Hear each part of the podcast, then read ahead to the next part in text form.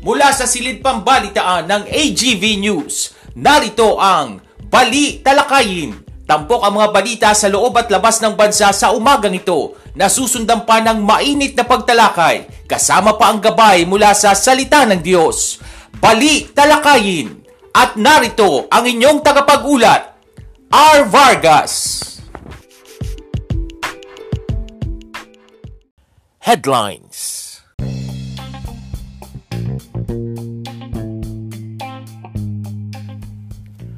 Sa ulo ng mga balita, Metro Manila 38 pang probinsya isa sa ilalim na bukas sa Alert Level 1. Mga sundalo ng Russia nakapasok na sa isa pang lungsod sa Ukraine. Embahada ng Pilipinas sa Russia umapila sa mga Pilipino na umiwas sa mga protesta. At Oil Industry Management Bureau pinaghahanda ang mga motorista sa panibagong oil price hike. Magandang umaga ngayon ay araw ng lunes, ikadalawamputwalo sa buwan ng Pebrero taong 2022. Ako po si R. Vargas at narito ang detalye ng mga balita.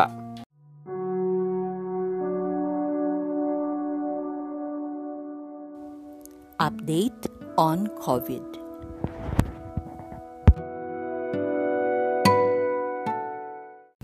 Simula bukas, araw ng Martes, March 1, ay nasa ilalim na ng Alert Level 1 ng National Capital Region. Inaprubahan kasi ng Interagency Task Force o IATF na ilagay sa ilalim ng Alert Level 1 ng NCR simula March 1, 2022 hanggang March 15, 2022. Ang iba pang lugar sa Luzon na inilagay sa ilalim ng Alert Level 1 mula March 1 hanggang 15 ay ang Abra, Apayao, Baguio City at Kalinga sa Cordillera Administrative Region. Dagupan City, Ilocos Norte, Ilocos Sur, La Union at Pangasinan sa Region 1, Batanes, Cagayan, City of Santiago, Isabela at Quirino sa Region 2, Angeles City, Aurora, Bataan, Bulacan, Olongapo City, Pampanga at Tarlac sa Region 3, Cavite at Laguna sa Region 4A, Marinduque, Puerto Princesa City at Romblon sa Region 4B o 4B at Naga City at Catanduanay sa Region 5. Sa Visayas, nasa ilalim ng Alert Level 1 mula March 1 hanggang 15 ay ang Aklan, Bacolod City, Capiz at Gimaras sa Region 6, Sikihor sa Region 7 at Biliran sa Region 8. Sa Mindanao, ang mga sumusunod na lugar na inilagay sa ilalim ng Alert Level 1 simula March 1 hanggang 15 ay ang Zamboanga City sa Region 9, Cagayan de Oro City at Camiguin sa Region 10 at Davao City sa Region 11.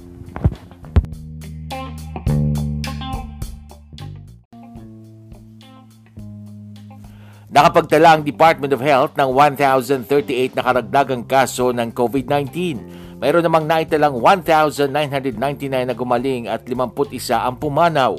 Sa kabuang bilang ng mga naitalang kaso sa bansa, 52,961 ang aktibong kaso, 3,551,687 na ang gumaling at 56,401 ang namatay. Lahat ng mga laboratorio ay operational noong February 25 habang mayroong isang laboratorio ang hindi nakapagsumite ng datos sa COVID-19 Document Repository System. Sa ibang balita, nasa Poland na ang labing tatlong Filipino na inilikas mula sa Ukraine. Si Foreign Affairs Secretary Teodoro Locsin Jr. ang mismong sumalubong sa mga Pinoy na lumikas. Ayon sa DFA, bumiyahe muna ang mga Filipino sa Lviv, isang syudad sa Ukraine na malapit sa border ng Poland. Kailangan munang isailalim sa swab test ang mga Pinoy bago sila pabalikin sa Pilipinas. Now narito, sinabi ng DFA na apat na pong mga Pilipino ang inilikas na mula Kiev patungo ng Lviv at naghihintay na lamang ng repatriation. Samantala, pinayuhan ng Philippine Embassy sa Russia ang mga Pinoy na umiwas sa mga nangyayaring kilos protesta doon sa gitna ng nagaganap na labanan ngayon sa Russia at Ukraine. Ayon sa embahada, dapat sumunod ang mga Pinoy sa inilabas na panuntunan ng Russia at iwasan muna ang pagbiyahe sa southwest na bahagi ng bansa, partikular na sa mga malalapit sa border ng Ukraine. Bukod sa pag-iwas sa mga protesta, iginit ng Philippine Embassy na kailangang ding iwasan ng mga Pilipino ang mag-post ng tungkol sa tensyon dahil sa pagbabawal ng Russia. Tiniyak ng embahada sa Moscow na wala namang direktang banta sa mga Pinoy doon Subalit mas mabuti na ang nag-iingat Kaugnay nito, umapila rin ang embahada sa Moscow sa mga employer ng mga Pinoy na hayaan ng mga ito na umalis sa mga conflict zone o isama sakaling kailangan nilang lumikas. Wala pang kautusan ng Pilipinas para kumuha ng karagdagang COVID-19 vaccine ng Russia na Sputnik V sa gitna ng pagsalakay ng Russia sa Ukraine. Ayon kay Health Undersecretary Mir Nakabutahe, ang Pilipinas ay may sapat na COVID-19 shots ng nasabing brand sa ngayon. Dagdag pa niya, sapat na rin ang supply ng bakuna laban sa COVID-19 sa ngayon. Ngunit ayon kay Kabutahe, ang patuloy na pagsalakay ng Russia sa Ukraine na itinuturing na pinakamalaking pag-atake sa isang European state mula noong ikalawang digmaang pandaigdig ay maaring makaapekto sa gasto sa transportasyon ng mga virus jabs.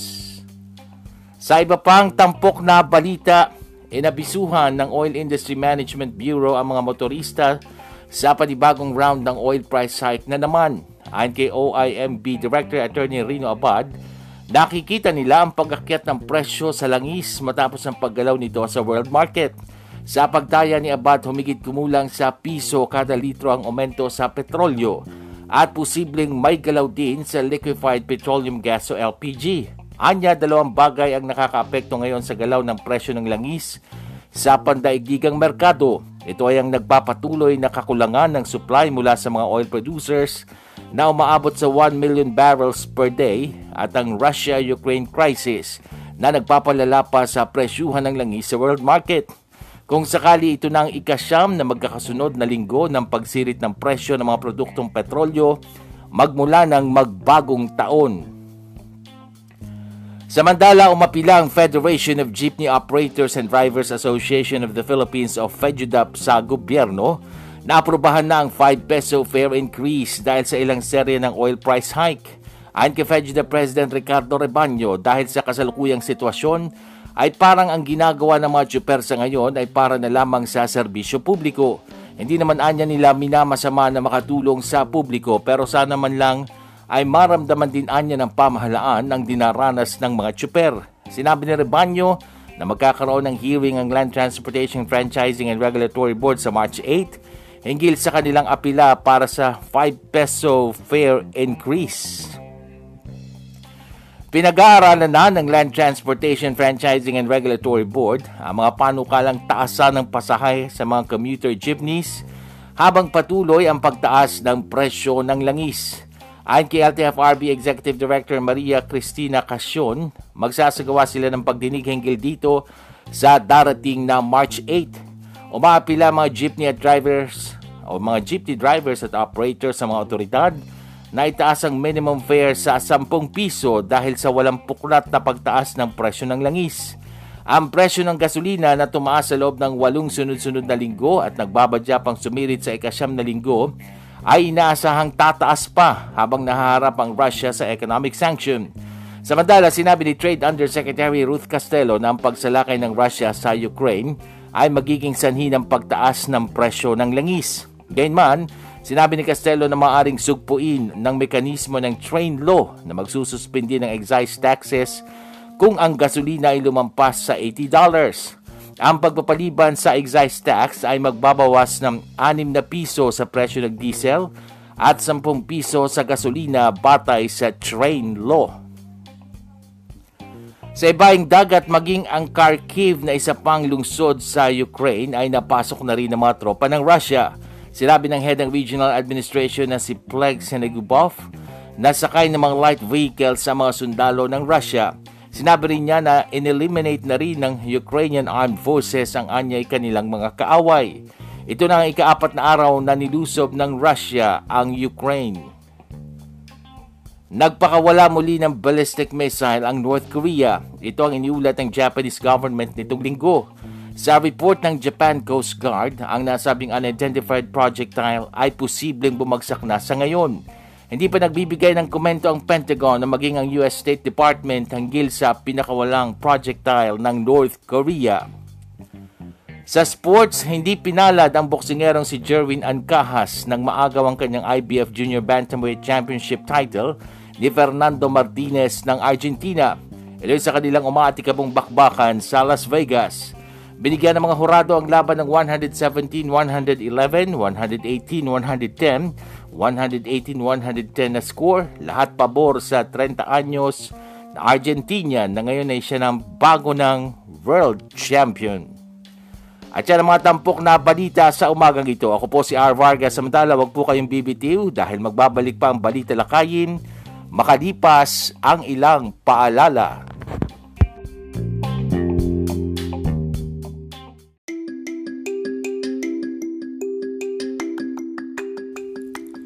Paano makatitipid ng tubig ngayong tag-init? Isara ang gripo habang nagsasabon ng kamay, nagsisipilyo, nag-aahit, kahit pa kung nagsasabon o nagsashampoo habang naliligo. Buksan na lamang ito kung magbabanlaw na. Mag-recycle ng tubig. Ang pinagbanlawang tubig mula sa nilabhang mga damit o pinaghugasan ng mga pinggan ay pwedeng gamitin ng pambuhos sa CR panlinis sa garahe, pandilig sa halaman, at panlaban ng basahan. Paalalang hatid ng programang ito.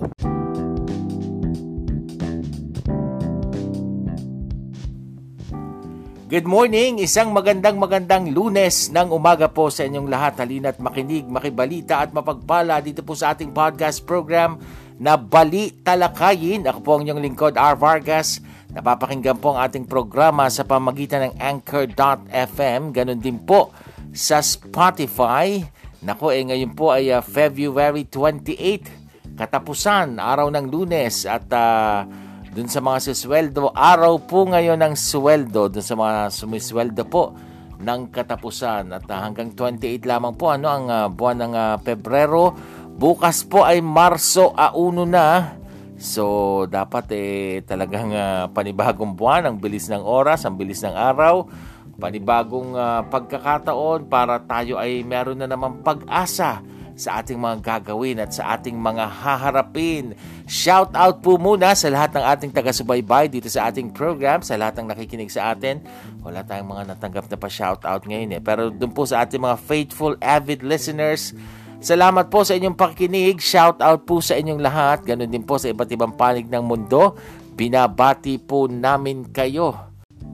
At dahil nga po bukas ay unang araw ng Marso, baka naman eh nalilingat kayo at uh, hindi nyo pa nababalitaan. Although nabanggit po natin kanina sa ating newscast na simula rin po bukas March 1, eh panibagong quarantine restriction na po tayo. Pinakamaluwag sa kasaysayan ng pandemic dito sa Pilipinas. Ano? Dahil simula po bukas ay nasa ilalim na po ng Alert Level 1 ang buong National Capital Region. Tama po ang narinig ninyo dahil inaprubahan na po kasi ng Interagency Task Force o IATF.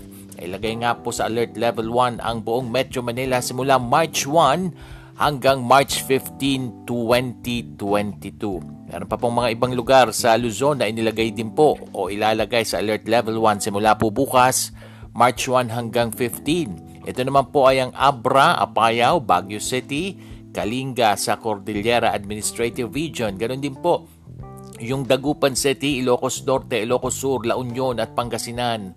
At ganon din sa Batanes, Cagayan City of Santiago, Isabela at Quirino ay pare-pareho pong nasa alert level 1 simula po bukas. Ganon din ang Angeles City, ang Aurora, Bataan, Bulacan, Olongapo City, Pampanga, Tarlac sa Region 3. At uh, kasama rin po sa isa sa ilalim simula bukas sa alert level 1 ang Cavite at Laguna. Ganon din ang Marinduque, Puerto Princesa City at Romblon at maging ang Naga City at Catanduanes. At uh, meron din pong uh, nasa ilalim simula bukas sa Alert Level 1 sa bahagi naman ng Visayas. Ito naman ay ang Aklan, Bacolod City, Capiz at Gimaras, Sikihor, Beliran at uh, sa Mindanao, yung mga sumusunod na lugar naman ating babanggitin, uh, Zamboanga City, Cagayan de Oro City, Camiguin, Davao City at yung iba pong mga lugar nasa alert level 2 naman po yung mga hindi nabanggit. So pinakamaluwag na po yan mga kaibigan Anyway, hanggang March 15 lang naman ito. Pag nakita nilang tumaas, eh, hindi natin alam kung magtutuloy-tuloy itong alert level 1 o baka naman mag-alert level 2 o alert level 3 na naman tayo. Wag naman sana.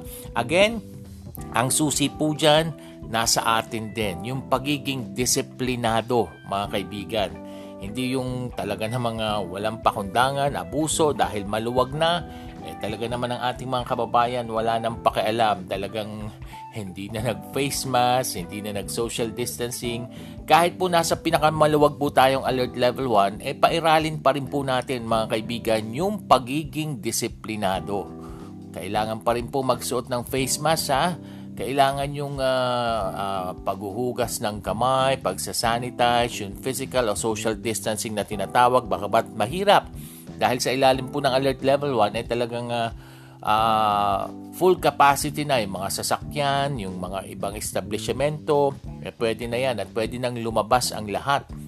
So titingnan po natin dahil uh, lagi ko pong binabanggit dito sa ating uh, podcast na campaign period ngayon So talagang uh, dinadagsa, dinudumog itong mga kampanya ng ating mga politiko, ng ating mga kandidato. At kung mapapansin ninyo, talagang hindi na napapatupad yung uh, social distancing kasi kampanya nga eh, dinudumog at talaga namang yung iba nakikita ko sa mga footage sa newscast, wala ng face mask. Kahapon lang napansin ko dyan sa sa palengke dito sa may amin. Nagpunta kami sa church, naparaan kami sa palengke. Siyempre talagang puno ang pagpalengke. Eh yung iba talagang wala nang suot na face mask. Yung iba nakababa yung face mask. Eh paano pa kaya bukas kung talagang uh, nasa maluwag na tayong quarantine restriction? Eh wag naman po mga kaibigan dahil mahirap. Baka pare-pareho na naman po tayong ma-lockdown, pare-pareho na namang mawala ng trabaho yung iba, yung iba eh malugi na naman yung inyong mga negosyo, eh matuto na po tayo doon sa ating mga pagkakamali nung nakaraan. Ito lang uh, Enero, 'di ba? Tumaas na naman dahil nagluwag nung uh, Disyembre, although hindi alert level 1 'yon, nagluwag eh nagtaasan, sumipa yung mga kaso ng COVID-19. So, ngayon po eh nakikita po na talagang bumababa yung positivity rate ng COVID dito sa ating lugar maging disiplinado po tayo dahil uh, sa sitwasyon ngayon, pare-pareho po dapat na nasa atin yung uh, susi para magtuloy-tuloy itong uh, maluwag na restriction na ito. At sana nga, hindi dahil eleksyon, kampanya, kaya binabaan yung quarantine restriction natin. Kasi may mga nagsasabi, niluwagan, alert level 1, pagtapos ng eleksyon, lockdown na naman. Wag naman po, pakita po natin na tayo ay mga sumusunod, pinapatupad yung basic health protocols kahit pa tayo ay nasa pinakamaluwag na alert level 1 simula po bukas. And again, titingnan naman nila yan kung tataas o hindi. Hanggang March 1 to 15 po, alert level 1 na po tayo mga kaibigan. Uy, sa iba naman pong issue, abay asahan din po bukas unang araw ng Marso yung muling pagtataas ng presyo ng produktong petrolyo. Pangsyam na ito mula nung nagbagong taon kasi last week pang walong sunod-sunod na. So ngayon, bukas, pangsyam na linggo na po na pagtataas. Asahan po natin yung mga bagay na yan. Mahirap po, mahirap dahil uh, talagang nagtataasan din yung uh, mga presyo ng bilihin pag ganyang tumataas yung presyo ng langis at ang matindi ngayon, hindi lamang po langis, hindi lamang petroleum products ang tataas. Maski po, kasabay na rin bukas na tataas itong presyo ng liquefied petroleum gas o LPG. Ayan, so dagdag pahirap yan sa ating mga kababayan, mga kaibigan. So, ayan, inaabisuhan na namin kayo, yung mga misis ng tahanan, hindi lang yung mga motorista, mga misis na nagluluto, tataas din po ang LPG bukas. At dahil nga po sa walang puknat na pagtataas ng presyo ng langis, marami pong mga, tra- mga grupo, yung transport groups na humihiling na po ng dagdag o aumento, taas pasahe, lalo na sa mga jeepney, ano? Alam natin, talagang may hirapan. Tayo-tayo po yung may hirapan pag ganito. Siyempre, sa taong bayan maipapasa yung pahirap na yan eh pero tingnan din naman po natin, ibalanse natin kasi ang naghihirap din naman yung ating mga jeepney drivers and operators. Mula nung pumasok yung pandemic, hindi pa naman talaga sila nakakabawi eh, no? So titingnan po natin although ang sabi po nitong uh, Land Transportation Franchising and Regulatory Board o LTFRB, pinag-aaralan na po nila yung uh, hiling, yung hirit na aumento sa pasahe, dagdag pasahe at magsasagawa nga po sila ng hearing sa uh, ah, 8 ng Marso, March 8 tungkol po dito kasama yung mga jeepney drivers and operators para nga uh, pag-usapan, pag-aralan itong uh, panukalang taasan ng pasahe sa mga commuters habang patuloy ang pagtaas ng presyo ng langis. Titingnan po natin yung bagay na yan. Eh, sabi nga nitong si si DTI Undersecretary si Yusek Ruth Castelo, yun daw uh, pagsususpindi ng excise tax sa gasolina makakatulong sa pamagitan ng train law. Uh, masusog po daw yung ng train law yung uh, excise tax kung ang gasolina ay lumampas sa $80 at ito nga daw pong pagpapaliban sa excise tax ang siyang magbabawas ng 6 na piso sa presyo ng diesel at 10 piso sa gasolina batay na rin po sa umiiral na train law. E tignan po natin kasi nako, may epekto rin po kasi mga kaibigan yung uh, nangyayaring tension ngayon sa pagitan ng uh, Russia at ng uh, Ukraine para po maapektuhan tayo pare-pareho, hindi lang yung mga kababayan natin, mga OFW yung nandun, kundi tayo rin mismo dito sa sa Pilipinas, eh, maaapektuhan din po yung presyo ng uh, langis.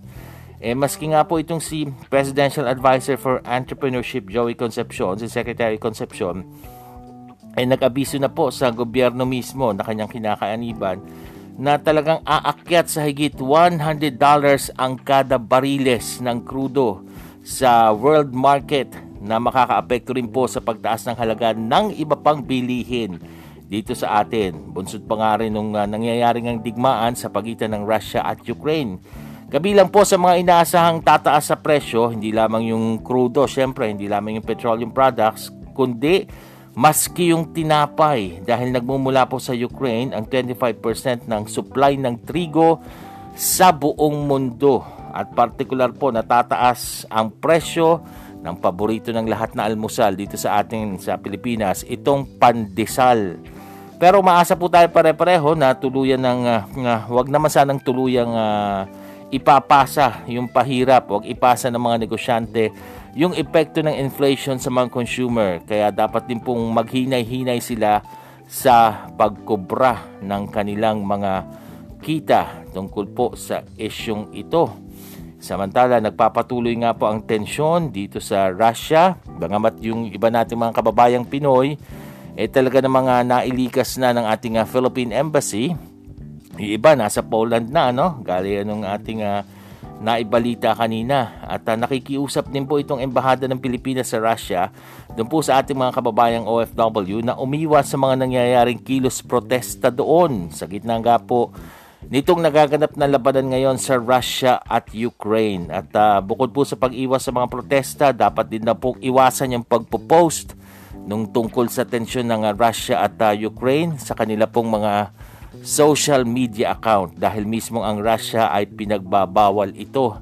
At kung kailangan na pong lumikas, huwag na pong magmatigas yung ating mga kababayang Pilipino. Mas importante po ang inyong kaligtasan, ang inyong safety, kesa po sa inyong mga trabaho sa panahon ngayon. Ano ha? Dahil uh, matindi, matindi po yung tensyon at marami na rin po ang mga iniulat na namatay dyan po sa nagaganap na labanan sa pambobomba nga po ng Russia dyan sa Ukraine. At pare-pareho po nating ipanalangin yung sitwasyon nila doon dahil uh, sa mga panahong ito eh katatapos lang naman ka, katulad ngayon medyo nababawas-bawasan na yung ating although hindi pa natatapos yung problema natin sa pandemic dito sa ating bansa eh dyan may, may ganyang pangyayari na pare-pareho tayo maapektuhan lalo na sa presyo ng langis at iba pang bilihin ipag-pray po natin yung nagaganap na tensyon na yan sa bahaging yan ng uh, Europa, yung Russia at yung Ukraine at Nako, tayong lahat eh, hindi po natin itinataguyod at ayaw po natin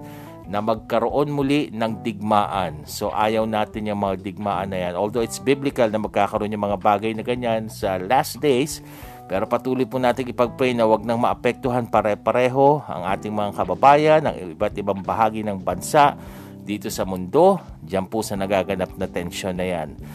Patuloy kayong nakatutok dito sa ating programang Balita Lakayin. Magbabalik po kami para sa ating tampok na gabay mula sa salita ng Diyos makalipas ang ilang paalala.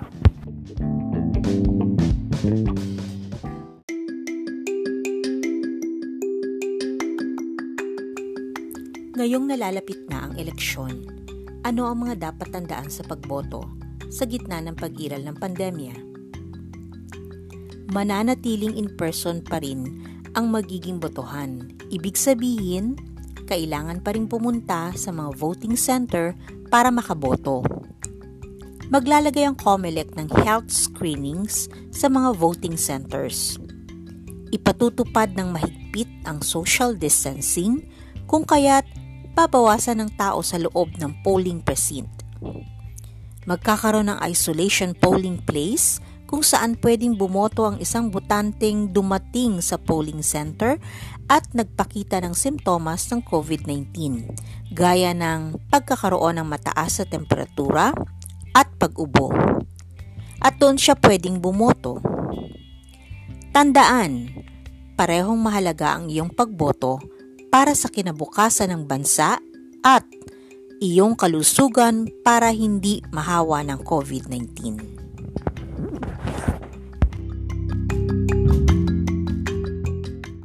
Paalalang hatid ng programang ito.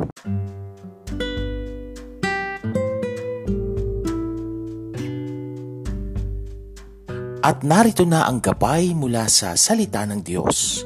Tampok ang pagbubulay-bulay sa kanyang salita.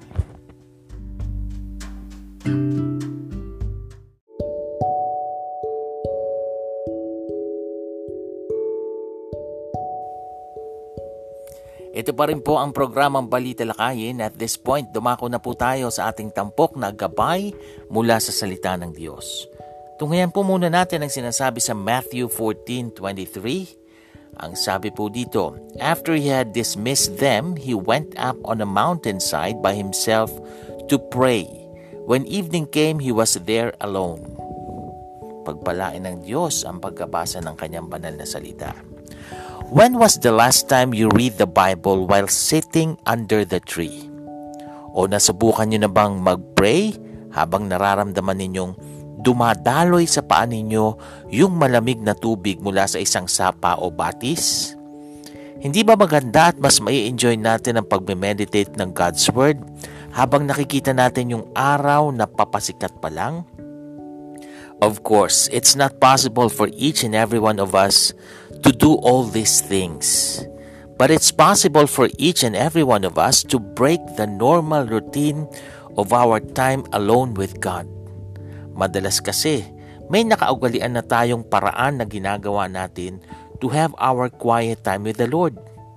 At pagkatagalan na, nagiging routinary na yung ginagawa nating paraan ng pagka-quiet time.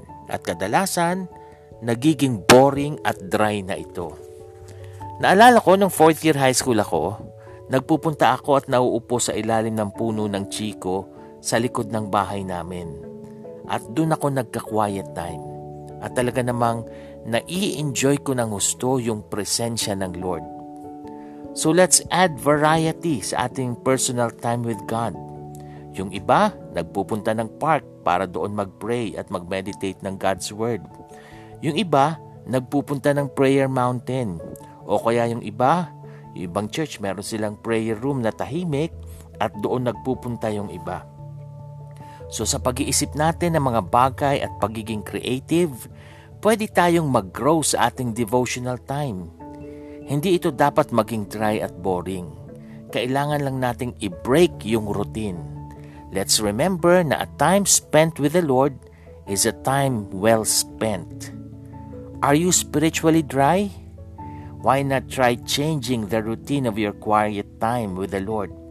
A different time, a different place, a different method, a different book of the Bible, or a different topic. Personally, naniniwala akong hindi importante kung gaano kaiksi o kahaba ang quiet time mo sa Lord. Ang mahalaga, ito ay makabuluhan. Tayo po ay manalangin. Aming Diyos na makapangyarihan sa lahat, sa iyo po namin pinagkakatiwala yung aming personal quiet time, yung devotional time namin with you, O God. Gawin mo po itong hindi dry at boring, kundi mas maramdaman namin ang iyong banal na presensya, ang iyong pangungusap at ang iyong plano sa aming buhay. Salamat po sa pangalan ng aming Panginoong Heso Kristo. Amen. At dyan na po nagtatapos ang ating palatuntunang balita lakayin. Muli niyo po kaming subaybayan sa susunod nating pagsasahim papawid. Ako po si R. Vargas. Maraming salamat. Pagpalain po tayong lahat ng Panginoon. This podcast program is open for advertisements and commercials, for blogs and announcements of your upcoming events, and even for political ads at a very low rate. Avail now of this promo you may contact 0920-745-8869 for details or send your queries to arvargas0521 at gmail.com.